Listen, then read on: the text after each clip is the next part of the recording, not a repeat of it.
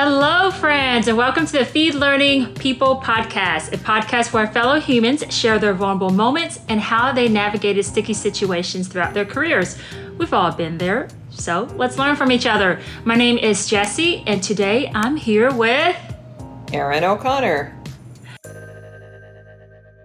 So, thank you so much for joining in in this conversation on the People Podcast. Um, this is going to be the last episode for this season because I'm going to be going out on maternity leave, as you know.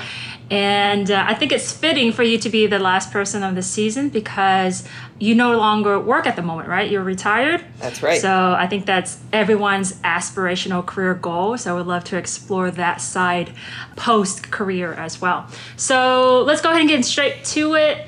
Uh, can you scan your resume starting from wherever you think is pertinent to where you are today?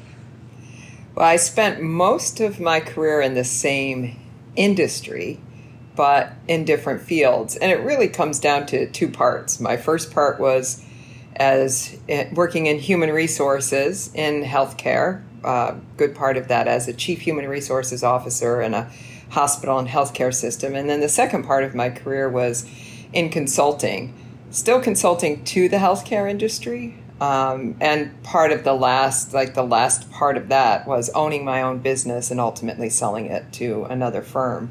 So it kind of split right in the middle. I was an employee of a hospital and healthcare system, acting as chief HR officer, and then I was a consultant and a business owner in the second half of my career. So you did a lot in HR and in benefits a lot. Um, why did you decide to go into that field? Well, originally in human resources, um, I went to undergrad for industrial and labor relations, and that was inspired by my dad.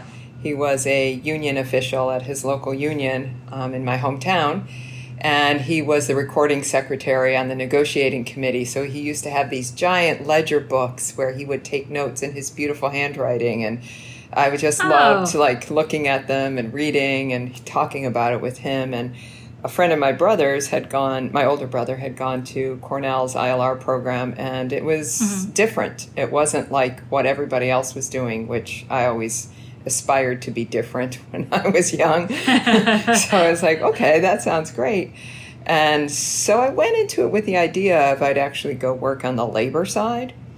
But mm-hmm. labor jobs just didn't pay very well, and I had student debt, so I ended up working in management. But I always wanted to work in a field um, in an industry that had labor. And I, but I also wanted to work in New York City. Well, there's not much manufacturing, which is primarily where you find labor. Um, so it was really healthcare or hospitality. And I started in hospitality, lasted about 10 months, hated it. Mm-hmm. And then I found my calling in the, in the healthcare industry and have stuck with that ever since. Why do you think HR gets a bad rep? Is it because um, no, there's some lack of strategic business partnership and just focusing on the admin side, the personnel management side, like the old school way of things? Yeah, I think that's part of it. Of course, it depends on um, every organization is different. Some some organizations pigeonhole HR into that role and don't let them be strategic partners. And I think an HR mm-hmm. professional mm-hmm. has to be careful about you know selecting the company that aligns with their personal interests and their career ambitions. So I think some organizations just want H- HR to be an administrative function. I think mm-hmm. the bad rap comes because HR is viewed as a cost center. Like there mm-hmm. for most mm-hmm. organizations, mm-hmm. you're not adding revenue to the organization, you're not driving sales, you're not driving customer service. But that's a fallacy. Uh, I think because HR has the ability to really shape the experience of the workforce, right? To help to make it a place where people want to come, people want to stay, people want to grow and learn and innovate. But HR can't do that alone. And I think sometimes the view is like, why can't HR make this a better place to work? Uh, yeah. HR isn't managing the employees day to day. And when I mention communication, most people aren't talking about top down communication. They're not talking about getting more communication from the senior executive team. They're mm-hmm. talking about communication from their own direct manager, things that matter mm-hmm. to them mm-hmm. doing their job on a day to day basis.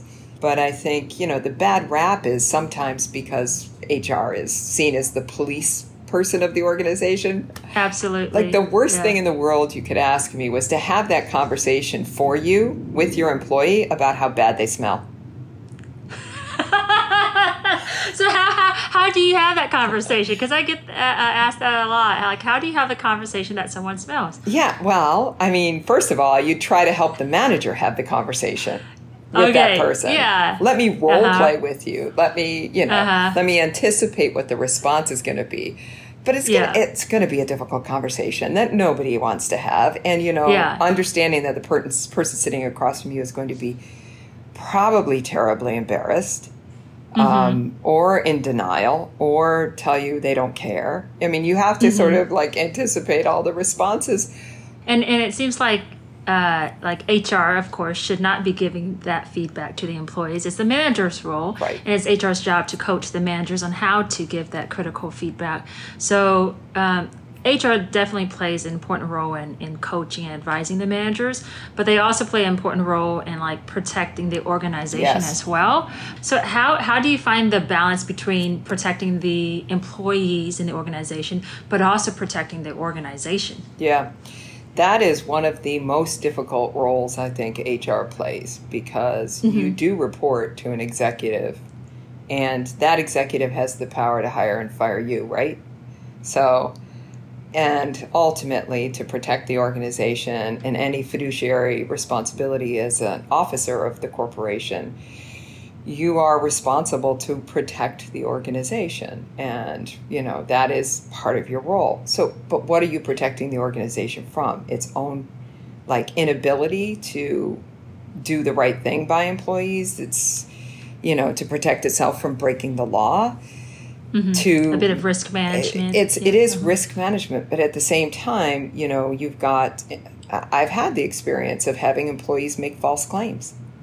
You know, mm-hmm. not every claim that gets made by an employee is truth, and often it could be employees who feel, you know, the the potential of job loss at you know at bay, and they're trying to either slow down or stop from getting fired.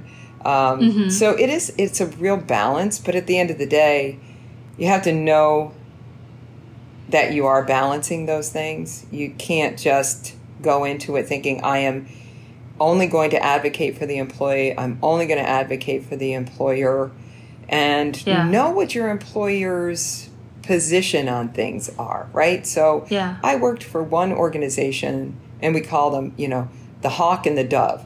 The hawk was like, I'm going to fight everything that comes in. I don't care about bad press. Employees don't always, you know, tell the truth. We'll rather pay a lawyer than pay out a settlement on something. Uh huh. And then I went to work for a Dove organization that was like, the last thing we want is to see our name in the paper. We'll, we will pay money to people to just go away. Both of them had bad bad outcomes ultimately if you didn't get the balance right. Mm-hmm. If there were, you know, people who didn't have legitimate claims and you paid them to go to go away, people found out about that. On the other hand, if, you know, you did have something that was wrong in the organization on both sides, you couldn't fix it because all you were doing was just either fighting or settling the claim. You really Yeah. need to have an approach of learning from what comes in. I actually found working with unions to be super beneficial in this regard because they had mm-hmm. very formal grievance processes, mm-hmm. very formal process that you had to go through when you disciplined an employee. And once you got to the end point, whether it was a suspension or a firing of someone, the union made you look at your decision carefully. So you were more aware of all the steps you were taking, even if it wasn't a termination. You know, they could file a, a claim of discrimination, a, file a claim of, you know, sexual harassment, and you had to walk mm-hmm. it through that process. You couldn't escape it. And I found that Yeah. super beneficial. let's say that you are in a position or some of the listeners let's say that they are in a position where they need to balance between protecting the employee and the, the company itself what would be some questions that you ask yourself so that you're making the right decision on how to balance it Well, you have to first hear what the complaint is, right? You really mm-hmm. have to vet it for its veracity. But I think the most important thing in approaching that is honesty and transparency. The, mm-hmm. the hard part is, as HR people, I'm sure I'm not alone, you often get people come to you and say, I want to tell you something, but I don't want you to tell anybody else that I'm telling mm-hmm. you this. Mm. And you can't do that.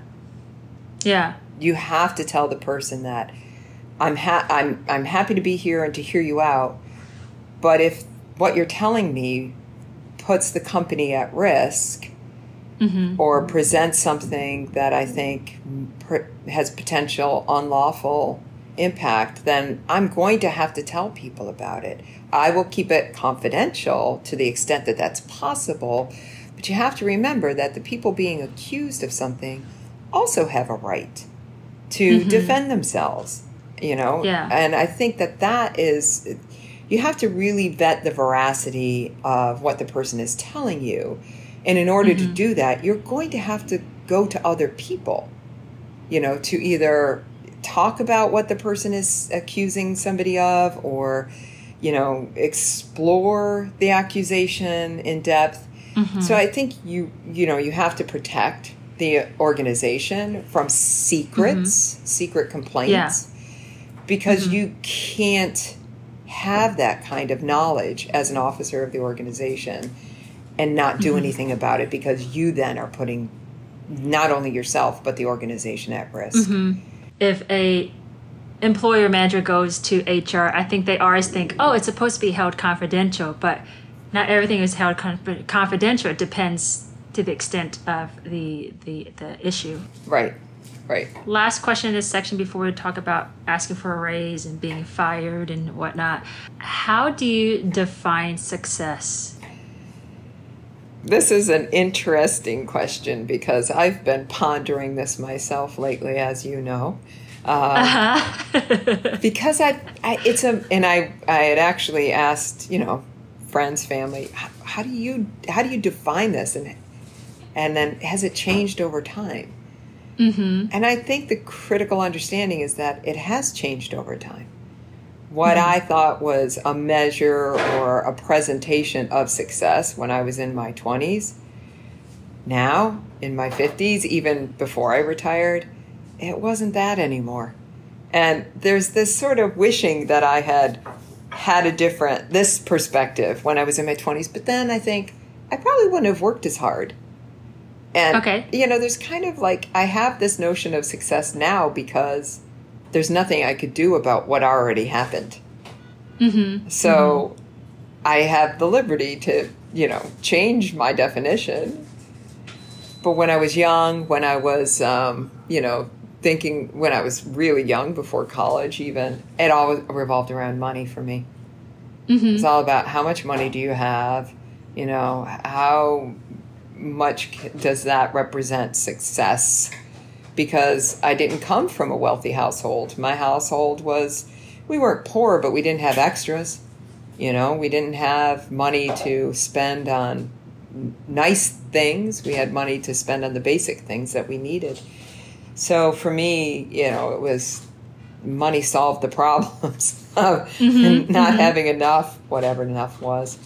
And then, you know, title never really made a big difference to me, but positional authority did. Like, did I have um, that status? And I'm, you know, I'm not a very, um, like, I don't need to acquire things to represent success. So, you know, the nicest car or the nicest wardrobe. Mm-hmm. But having money was really important to me. And, you know, now that I do, it's it's not that it's not important because probably if I didn't have it, it would still be important. Okay. You know, okay. so it's really yeah. difficult to kind of parse out uh, at in this point in my life. Yeah. Um, helping other people, having other people be grateful.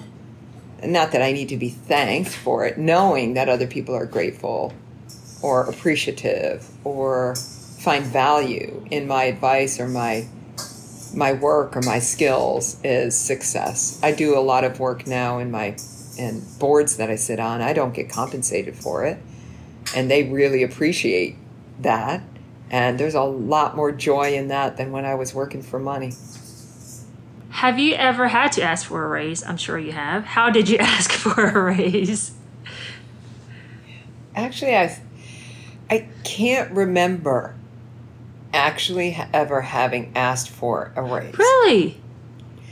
Probably oh. because as I said, I ascended very quickly. So I always felt like I was in roles that I wasn't qualified for. Mm-hmm. From, like, if you looked at the piece of paper, if they were going to recruit from the outside, you must have 10 years of experience and a master's degree. And I had like five years of experience and didn't have my advanced degree at that point. So I always kind of felt like I didn't like whatever they were going to give me to do a job that I wasn't yet qualified to do, I would take. wow. Okay. In hindsight, that was a mistake. oh, okay. And why because was that a mistake? I think about if I were counseling somebody else, mm-hmm. I would be telling them to ask for what the job is worth, not what you are worth doing the job. Okay. But what the job is worth. And I don't think I had that perspective when I was in my 20s and you know in my early 30s i just thought i was being given something i wasn't qualified for so i had to accept whatever they were going to give me can you explain more about like what the job is worth versus what you are worth because many times we hear you should get paid what you're worth um, but you're saying you should get paid what the job is worth can right go more into details about that? Sure, and I think HR professionals who work in the comp field um, can probably explain this better than I can. But so, generally speaking, a chief HR officer in a certain industry is, you know, has to handle certain things as part of their role.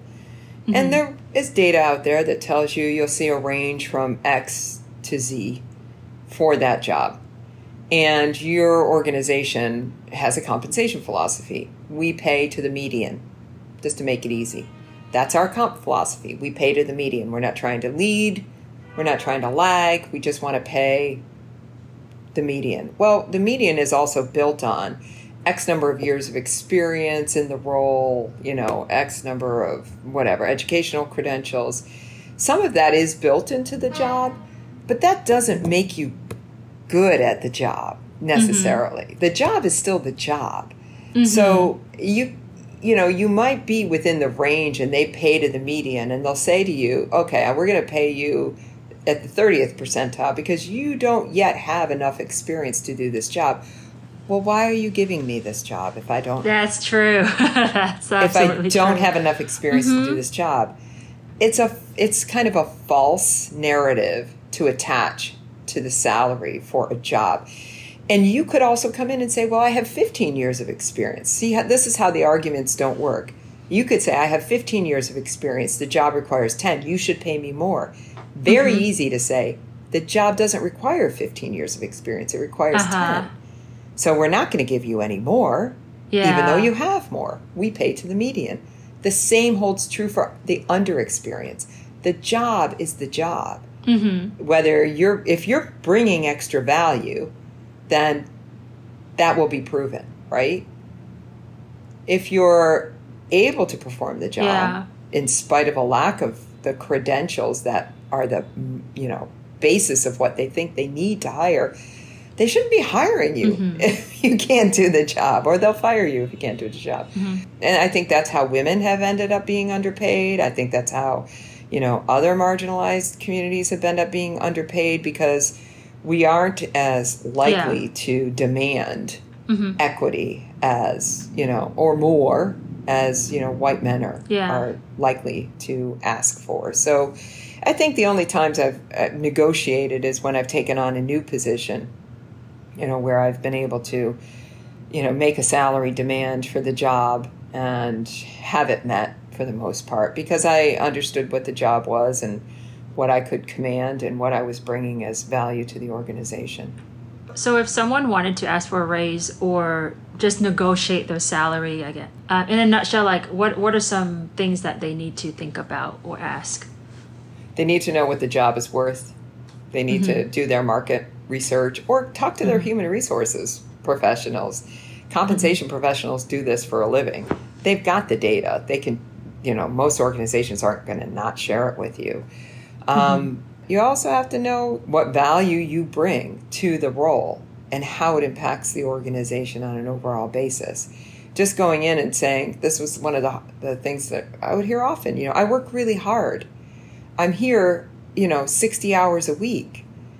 That is not an argument for a net salary increase. That may be an argument that you're not really good at what you do because it takes you 60 hours to do a 40 hour job which may or may not be true, but you know, people perceive things. So Mm-hmm.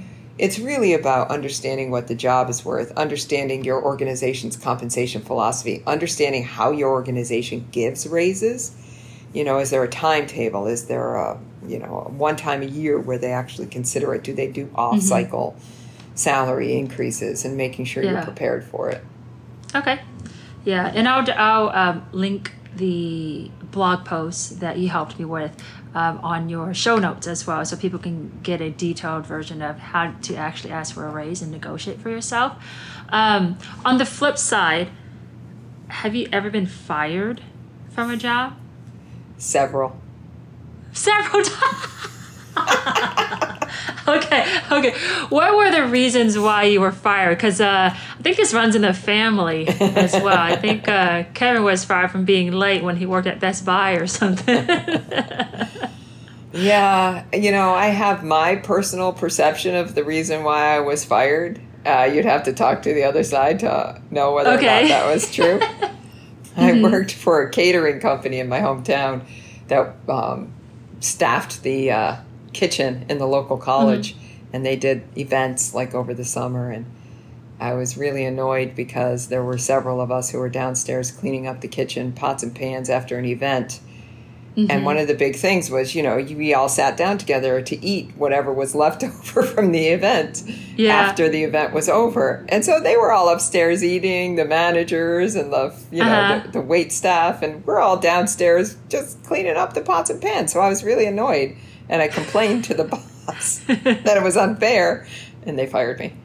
Ah, because you complained it was unfair. Oh, Yeah. wow. Okay. Yeah. Okay. So, So, that's one of um, the beginning jobs. What about something like, and later on professional, in your career? my professional life. So I was working for them for quite a while. I think six, five or six years. I took the job because I really loved the woman who was going to be my boss, and I thought I could learn a lot from her. And then she left after like six months. It was my first HR job, and I was like, Uh-huh. oh, I was devastated because I just adored her. I wanted to be her, you know. They put somebody in as my boss who I just really didn't have a lot of respect for, and she probably knew that. I probably wasn't as discreet as I thought I was being, and you know, I was learning, and you know, I was also at that point trying to have another baby, and you know, taking personal time in order to take care of myself, and they knew that. It wasn't a secret. Um, and this was before the family medical leave was ever in effect. It was like Oh, okay. pre a lot of, you know, just protections. And um, we had two recruiters. I oversaw the employment area, and I had just hired a woman who, from Cornell ILR, and she was a really um, fantastic recruiter. She was young and new in her career. She was a black woman, and the other recruiter was a white woman. She'd been there for a while, experienced, and um, she decided to resign. The white woman decided to resign, and my boss, who was the head of HR, told me to hire somebody like her. And I interpreted that to mean hire a white woman. Uh huh. I don't know if that was the right interpretation, but that's what Uh-huh. I interpreted. Yeah. And I ended up hiring an Asian American woman, Mm-hmm. and then they fired me. And I personally think it was connected to me not doing what she told me to do. Okay. Okay. But she just told me that I wasn't meeting her expectations, whatever Ah. that meant. I hired the woman who was qualified for the job. I mean, that was my personal interpretation. Was that correct? I don't know. The last time I got quote unquote fired, oh man, there's another time. there's another one. Yes, was when I was a chief HR officer, and I I had been there Uh-huh. for quite some time, and I just didn't see eye to eye with the CEO. We acknowledged that we we worked together, and then we just kind of came to the point where he was like, you know, I don't think this is going to work anymore. I said, yeah, I agree. I don't think this is going to work anymore. Let's negotiate. And at that point, I had har- they have had a long history of turnover of senior executives, and I had negotiated all of their severance packages. So I was very well aware of what was coming to me, which was awesome because I had already figured out what I was doing, which is why I went to him and said, "I don't think this is really working out anymore." Nice. So that was kind of just a Nice. uh, and then he was really pissed off about the fact that I had already kind of, I, I beat him to the punch. so you, you knew what kind of severance package that you wanted out of that. Yep, and I had Um, already, you know, lined up the next the next phase of my career at that point. So Perfect. Yeah. So so for the people listening who you know might get fired one day or in retrospect already got fired, um, what is a bit of advice that you would give to people who are on the chopping block, who are you know in the office with HR and their management and being let go? Um, any advice on what they can do? yeah, don't sign any paperwork that day. They can't make you.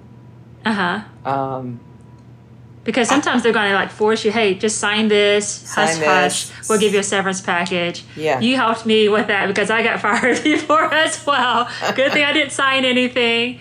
Uh, but yeah, what are some like questions or things that you should think about before taking any action? yeah, I think the most important thing is to just be quiet. You know, let mm-hmm. because you're emotional. At Yeah. that point, you're very, very emotional and likely not to ask the right questions or say things that you you you know haven't fully formed in your mind yet. Mm-hmm. Don't sign anything. Just you know, let them say what they want to say. Um, if you have clarifying questions about the reason why you're being terminated, ask those questions. But just realize that it's a very emotional time, and that you're not really going to be thinking that clearly. It's very stressful. I think and and then you know find somebody if you if you are being offered a severance package um, and if you're in human resources you might already have a good idea of what other people have gotten which is great but if you don't talk to somebody who might be able to help you you know you can Yeah. you can talk to a lawyer that that specializes in this kind of stuff if you think that that's helpful um, you know, I think it's if you are getting a severance package, you are going to be asked to waive all of your rights to bring a claim against your employer. Those are important things to let go. Uh, And you don't want to do that without really thinking through whether or not you think you have a claim against the employer. It's hard to win claims against employers. It's very hard. I'm not going to, you know, make anyone believe that, oh, you just sue your employer and you'll get, ten, you know, a million dollars. That doesn't happen.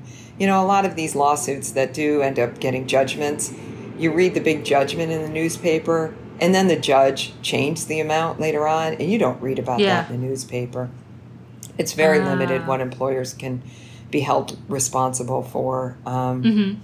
So a lot of times it's just not worth the, the aggravation and the pain if you can approach it from a negotiation perspective instead of a threat perspective. Okay. And I think the most important thing to think to, to know is that you and I are evidence of it happens to the best of us. mm-hmm Yeah, absolutely. And I think, you know, don't let it get you down, man. It couldn't have been better for my career in the long run. Mm-hmm. And you don't realize that at the time. You know, Yeah. you're just upset. You're feeling like, you know, somehow you're bad. You know, Yeah. you're not good at your. And I felt that for a while, especially the first time. Not the Norma Rae one where I complained it wasn't fair, but my first firing. I really felt for a, quite a while. I was like, wow, I must really suck at this. But then Yeah. looking back, you know, they promoted me two or three times before they fired me, so I couldn't have been that bad. And it turns Mm-hmm. Yeah. out I was better than all of them because look where I am, right? Absolutely. Yeah, it's hard to not take it personally when you get fired because you're like, am I not competent enough? Am I not good enough? But sometimes it's just the values don't match or, Right. you know, just, just so many other reasons. Um, many times it becomes a blessing in disguise. Hi, everyone. I wanted to take a quick break to tell you a little bit more about Feed Learning. Feed Learning is a learning and organizational development firm that helps build better teams by offering professional development training courses and also one on one coaching. We have a lot of great courses this year, such as a new management training program, communicating with empathy, and mitigating unconscious bias. To learn more about us, check us out at feedlearning.com or follow us on LinkedIn or Instagram to get free career development resources. Now back to the show with Erin.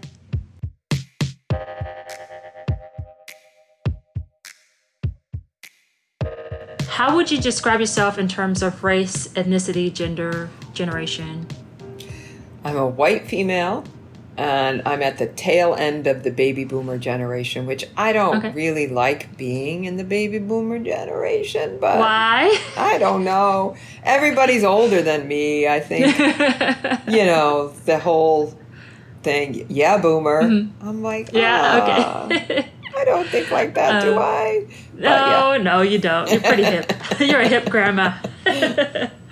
um, do you feel that stereotypes have been placed at you at work? I mean, there are a lot of women in human resources, and you know, but there weren't as many women at the C-suite. You know, um, mm-hmm. but HR usually was one of the roles that could be held by women. But I looked around a lot in my field, and when I was coming up, that a lot of the department employees were female, but the lead, the chief HR officer, tended to be male then. I don't think that's so much the case anymore. But I also was stereotyped because I was so young. Yeah. And that okay. really got in the way of me being taken at my at face value. I really had to prove myself. But, you know, after a while, after a couple of wins, it didn't get in the way as much anymore.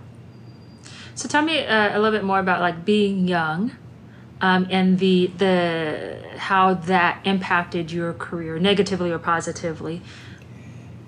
I think it didn't it didn't end up impacting me negatively from the perspective of getting opportunity.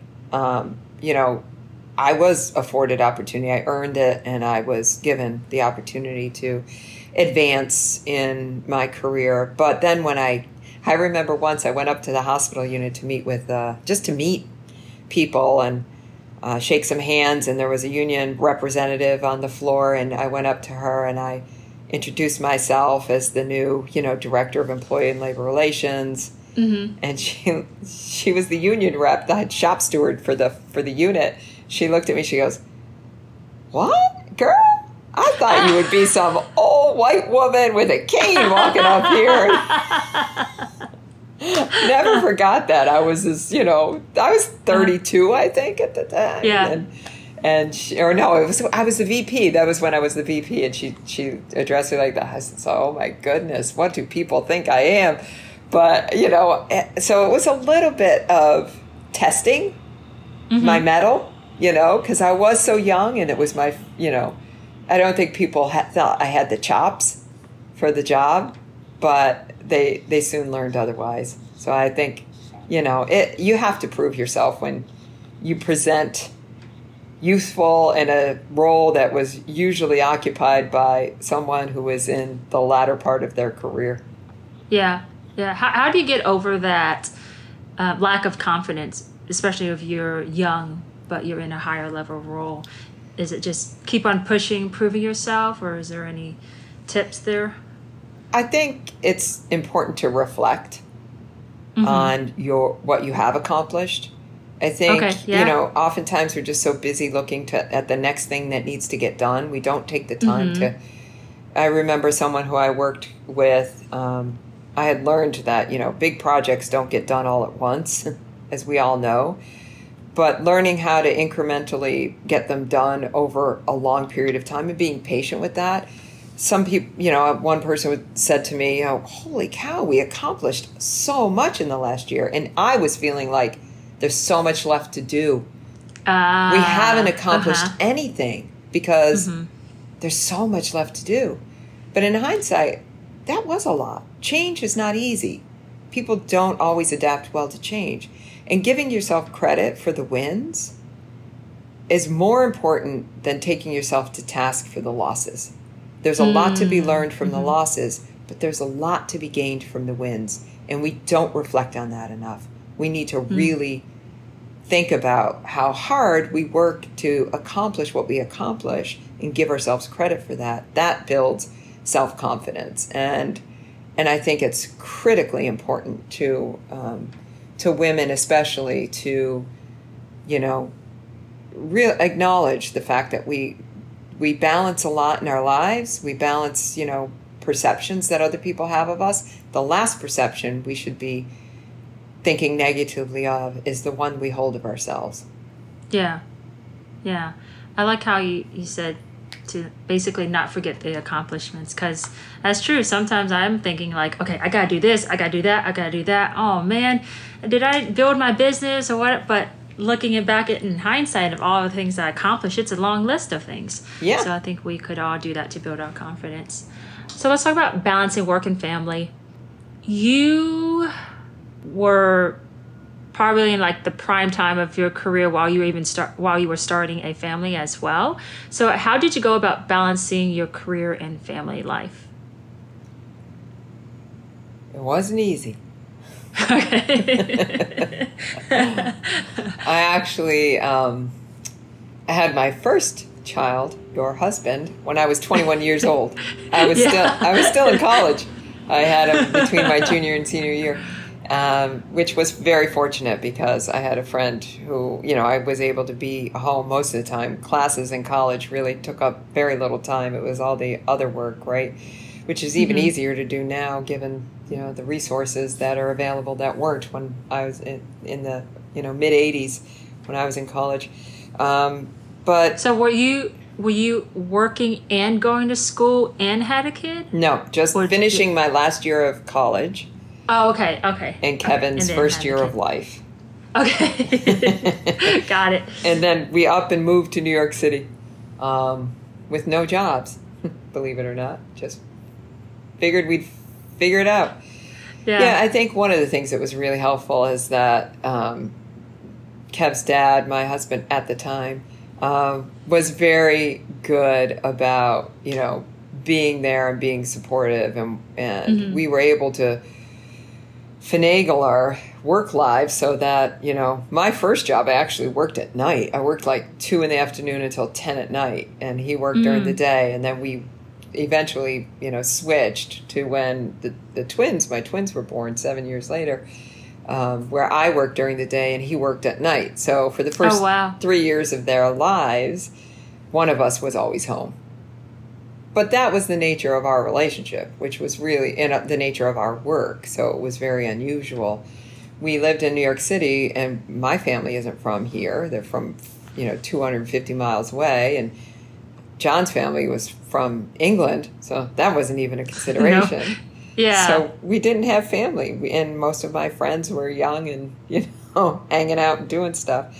And I think you know that that helped that we were able to you know switch it up a bit, and then Mhm. you know um, either find you know good preschool or someone to come in and, and take care of them. But that was an expense. You know, it was definitely a drain on on our family resources. Um, I think the hardest thing for me, and I think that this is better now, is that I really felt very much like when I was raising my family and having serious ambitions about my career is I, I couldn't talk about my family. I couldn't talk about being a mom.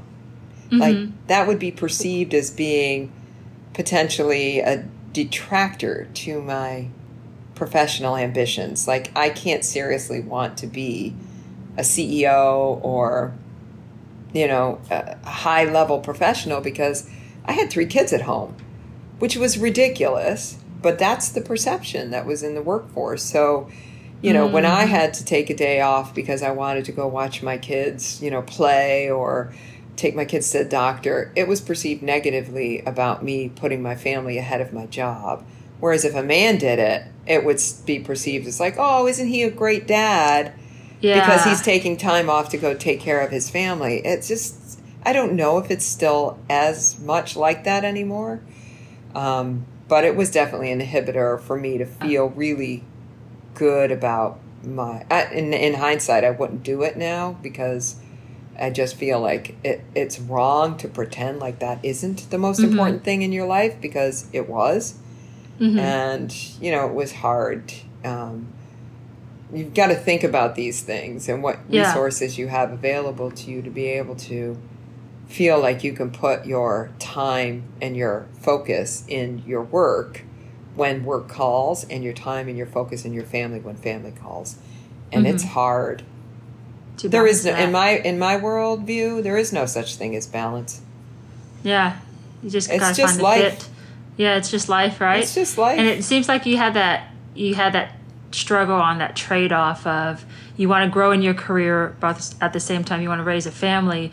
But in that environment when you were working, it seemed like if you spoke anything about raising a family, but also wanting to grow in your career, it was kind of looked down upon. Yeah. Is that what you were saying? Yeah. I felt that. I don't know if that was true. That was my perception. I know one in my uh, consulting career when it was run by um, the CEO. At one point, I got so Mhm. annoyed because every time a woman would get pregnant in our firm, he'd say, "Better prepare for her to leave," and that would be like. Ah. so yeah. anytime uh, another, you know, a man's wife got pregnant, there was never any like, Yeah. oh, better be prepared for him to leave. So I just got really annoyed, and I did the I did the data, and I showed him, you know, of the last eight women who worked here, only one of eight Yeah.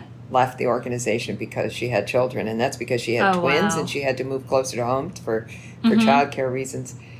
And I and he and the three other senior executives were all men. I was the only senior executive who was a woman.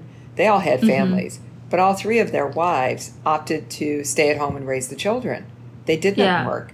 I said just because you're in that situation and you're in that Mhm. situation, you're in a situation doesn't mean that every woman wants to stay home and raise her family. Absolutely. Yeah. And he stopped. He stopped saying that after that. Okay, so you told you you, you, you Shut it down. that. Shut it down. down. Right then and there. The data tells the story. Absolutely. So there's that trade-off that that women have to face uh, in in terms of career. It's the same thing as uh, hearing the term "working mom," but you never hear the term Working dad. Dad, Yeah. right? What advice would you give to parents or soon-to-be parents who are also working at the same time? No job is worth sacrificing your family. Mm. There is no way you could ever convince me that in the end you're going to care that much about your job Yeah. to the extent that you care more about that than the family that you have. Mhm. Um, I don't think any I don't think anyone I've ever worked for is going to be there when I'm dying. And I know that seems Yeah. really dramatic to That's say true. that. Uh-huh. But you know, I've I have had the benefit of being now close to my sixth decade of life, and as much as I cared about my professional life, I wanted to achieve certain things in my career. Maybe it's the benefit of hindsight. Maybe it's just you know the benefit of age and wisdom. It's like it doesn't really matter that much. Mhm. Mhm. It's great. It's important to feel good about work that you do. yeah. I don't know about all this passion stuff. You know, you got to find your passion and try to make it your job. Just find a job that you like, which is really do you like the people you work with? Or if you're an entrepreneur, you know, like you, do you love like the clients that you get to choose to work with? I mean, Mhm.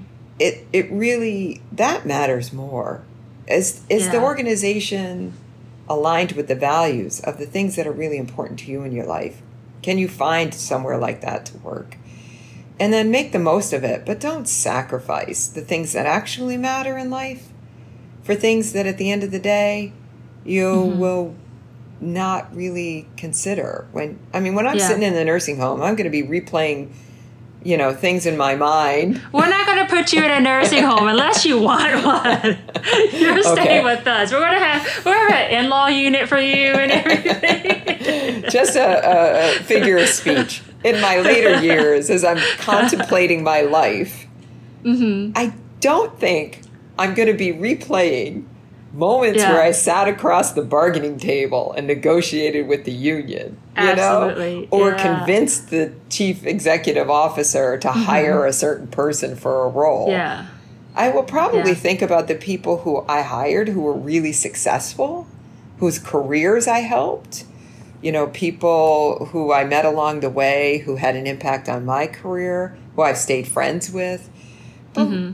More, I'm going to be thinking about the great trips I took or Mhm. the day I spent in the park with my granddaughter. or, you know, I, think about that in the wholeness of your life. what's really important. And I know it sounds very plat like a platitude to say that, but there's a reason why it's like that. Yeah, I totally agree with you there. Kevin and I had this talk several times. And with me, with my business, and like I'm doing it mostly part time, but I have the luxury of moving back to New York, being close to you, so you can watch Ava as, as well, so I can do some work.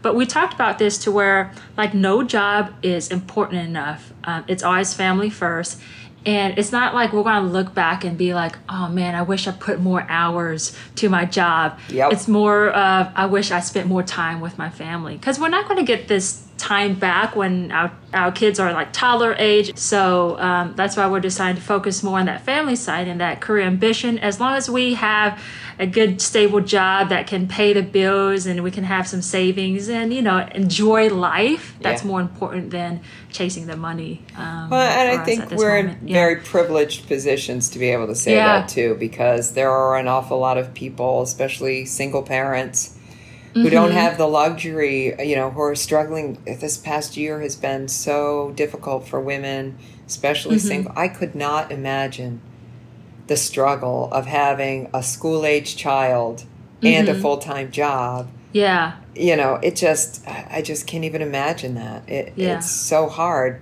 but if you're in the you know think about that too when you have friends who maybe aren't as privileged as you are or as fortunate Mm-hmm. as you are to think about you know is there something i could do to let them mm-hmm. have an hour to themselves yeah absolutely Give. absolutely uh, lightning round and then career advice so these next questions just quick no right or wrong answer what was your very first job and how old were you? Paper route age 12 what did you want to be when you grew up? First i wanted to be a heart surgeon and then a brain surgeon and then i wanted to do something in genetics. What college did you go to? Cornell University School of Industrial Labor Relations and Fordham School of Law. were you considered the smart kid in class? I was definitely one of the smart kids in class, but it really wasn't a very high bar because I was grew up in a very small town. And, you know, I mean, actually, there were quite a few kids in our class, but I didn't really have to work that hard for it, which okay was difficult when I got to college and everybody else was the smart kid in class. Ah, was okay. What did your parents do for work? My dad was a chemical operator, so, uh, so someone who mixed chemicals for products. My mom didn't work while we were young. We had I have five siblings, and the 1st five of us were born within the six years. So there were a lot of babies to take care of. Yeah. And but then when my youngest sister went to school, she went back to work, and she ultimately worked in um, banking as a teller and a manager. Okay. What did your parents want you to be? You know, I have no idea. I had Oh, no okay. idea if they wanted me to be anything specific, but I do remember my mom commenting at one time uh, late in life, all of her children had become professionals, and she said, "Why couldn't I have children who were electricians and you know car mechanics?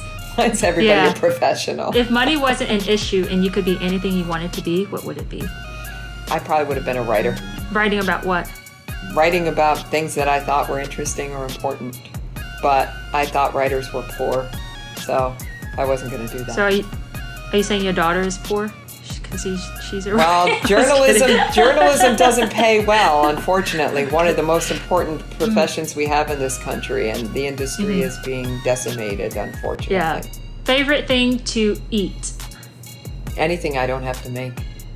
Okay. um, this is a question from one of our uh, listeners. Um, who is your favorite child and why is it Kevin? My favorite grandchild is Ava. Okay. She's the only one I have right now. Okay. Um, what do you want to name your next granddaughter? Oh, well, I'm not going to say that because I, it's not my choice. Come on, I need help choosing. um, okay, last question. What do you want to learn how to do? I'm really into fungi right now, or fungi, however you say that. I'm so Okay. interested in mushrooms and mycology. Uh huh. I, I wish that I could go back and become a mycologist. It's so fascinating to me. Huh. But I'm really a student of the human mind, of everything. If you look at my like podcasts of my, you know, I'm a meditator. Um, very, very interested in how, what about what consciousness is and Mm-hmm. how our minds works, why people do the things they do. That absolutely Okay. fascinates me. I will study that till the day I die. Okay, let's end it with career advice. What is your advice for someone who wants to be bolder and speak their minds? Because this is something I, I admire about you and your son. You have to challenge your own comfort level. Like we are mm-hmm. very easy to just sort of get feel like we have to stay at that place, right? And it's mm-hmm. hard to speak your mind. It's hard to contradict other people. It's not it, it's not ever easy. Most people avoid conflict for that reason because it's, it's not mm-hmm. easy.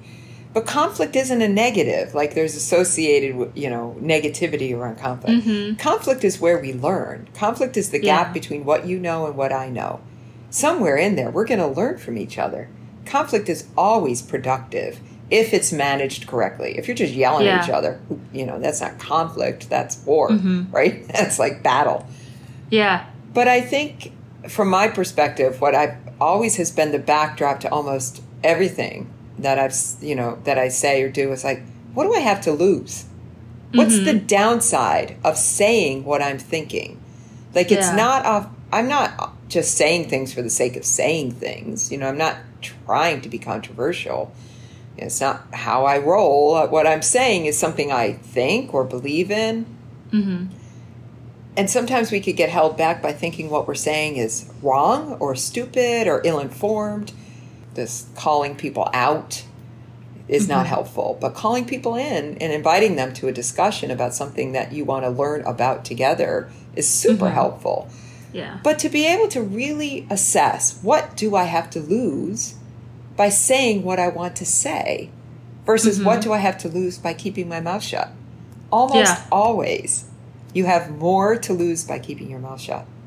Yeah, absolutely. I think it's a lot about just reframing that mindset before going into that conversation because Yeah. sometimes when you're thinking it in a negative perspective of, oh, I want to avoid this conflict, it's just going to prevent you from even starting that conversation. And I think we also have these perceptions that if we were to turn it around and be advising, this is like negotiating for a raise. How would I negotiate for a raise? I'd be, I'd pretend I was negotiating for somebody else because it's so mm-hmm. much easier Yeah. to think about it in terms of other people. Like the things we say to ourselves, that negative self talk. Mm-hmm. Really saying, would I ever say that to my best friend? Like that's horrible. What I what we say to mm-hmm. ourselves sometimes. It's like yeah. you know, it, to say, if I were having a conversation with somebody and they were reluctant to share something with me because of the way that they were, they would think that I would think about them, that doesn't happen. People aren't mm-hmm. like that. They're not waiting. I mean, maybe there are some people, you know, 2% of the population, who are just waiting for you to say something stupid so that they can make you look like an idiot. Most mm-hmm. people aren't like that. Most Yeah. people are just going to help you understand things more. And I've been super fortunate in my career, especially when I owned my business, and my business partner and I were so, we trusted each other so much, and we learned so much from each other, and we leaned on each mm-hmm. other's best assets, best knowledge base to really grow our business. That, you know, you're going to find yourself, you're going to find your people by having spoken your mind rather than keeping your mouth shut. You know, you Yeah. don't find your people by being quiet. Absolutely. Uh, so you you ended up purchasing a business and selling it. Yep. Uh, what is your advice for HR professionals who want to either start their own business or purchase a business and own a business themselves? Any advice there?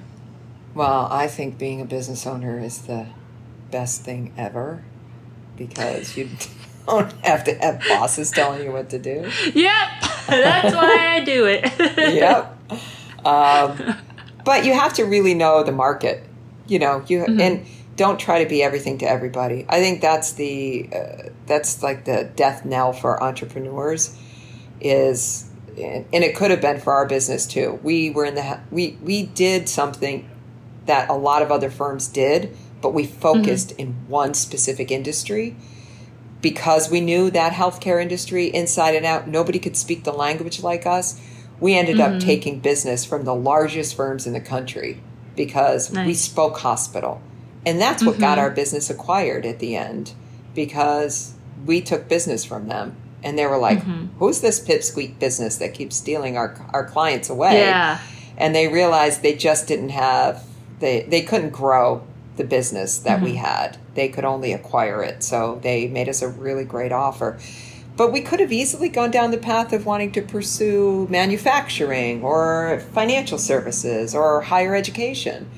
Mm-hmm. Because the shiny new nickel is always really appealing, right? But if you stick to what you know best, whether it's uh, you know, talent management or learning and development or employee benefits, or you stick to the tech industry or, you know, a specific industry, you're better served than trying to be everything to everyone. I think that's a really important entrepreneurial lesson. And and also don't don't do things when you could hire somebody who's smarter than you to do them. Yeah. You know, don't try to do everything to, you know, if you've outlived what you bring to your company, bring somebody else in to do that for the company. Okay. All right, Mom, Erin, Mama Erin. I'm not sure what to call you on a, in a more professional setting. Thank you so much for your time. Thanks for your enlightenment and sharing this your experience. Um, it's always nice to learn more about you, or you know, before Kevin time. Uh, My life was short before Kevin. I only had 21 years before he had. That's true. So a That's lot of it has been with Kevin, and I'm sure he'd have other things to say about our experience Yeah. together. But I hope, I think I did pretty well because he's a pretty awesome. My kids are very awesome. Yeah. I love them all. Yeah. But thanks for having me. This has been fun. Yeah, I hope it was helpful for your audience. Yeah, absolutely. Uh, helpful for my audience and also helpful for your kids to learn more a little bit about you, too. so that wraps the show and also the season. Thanks so much again for listening to the Feed Learning People podcast. If you like what you hear, please give us a rating and follow us on LinkedIn for more career development resources or on Instagram for behind the scenes work. See you later. Bye.